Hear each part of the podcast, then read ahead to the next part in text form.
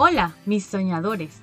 Es tu amiga Ali y esto es un nuevo capítulo de Somos Niños, tu programa de entretenimiento donde te diviertes y aprendes un montón.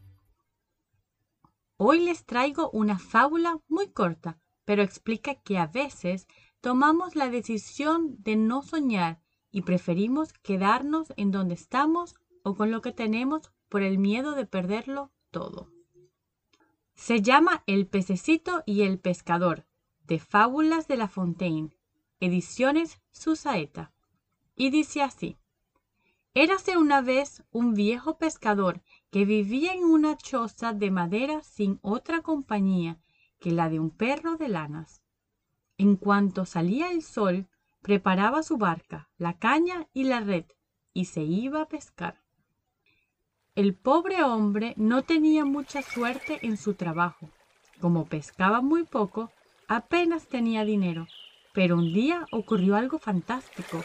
Pescó un pececito hablador. Por favor, por favor, échame al agua, le robó el pez. ¿No ves que soy pequeño, diminuto y raquítico? Si me devuelves al mar. El pescador lo interrumpió y le preguntó. ¿Qué me vas a dar si te devuelvo el agua? Yo no puedo darte nada, respondió el pececito. Soy bonito, un pez normal y corriente. Quien concede deseos es el pez de oro.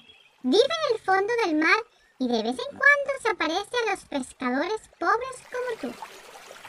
Pues entonces, dijo el pescador agarrándolo por la cola, irás directamente a la cesta. Los peces normales y corrientes se cocinan y se comen. El pececito charlatán, viendo que su vida peligraba, habló de nuevo.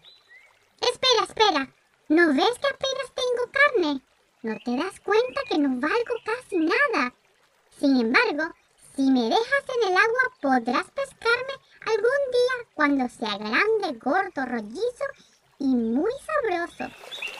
Hay que ver cómo te explicas, pero sintiéndolo mucho irás a parar a la cesta y después a la sartén.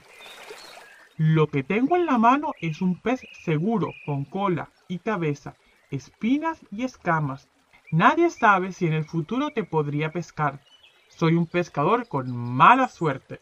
Lo único que pesco con seguridad son catarros. Lo siento mucho, pececillo, pero te aseguro que más vale pez en mano que cientos nadando.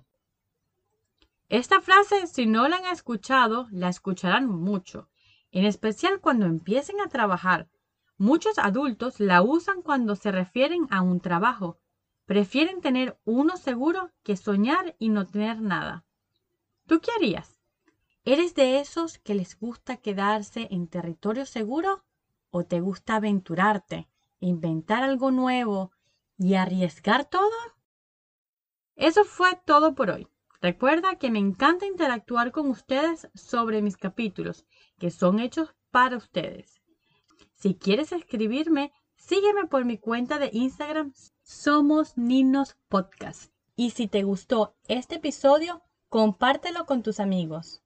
Recuerda, el que tiene un amigo tiene un tesoro. Y hasta el próximo capítulo. Somos los niños y nos gusta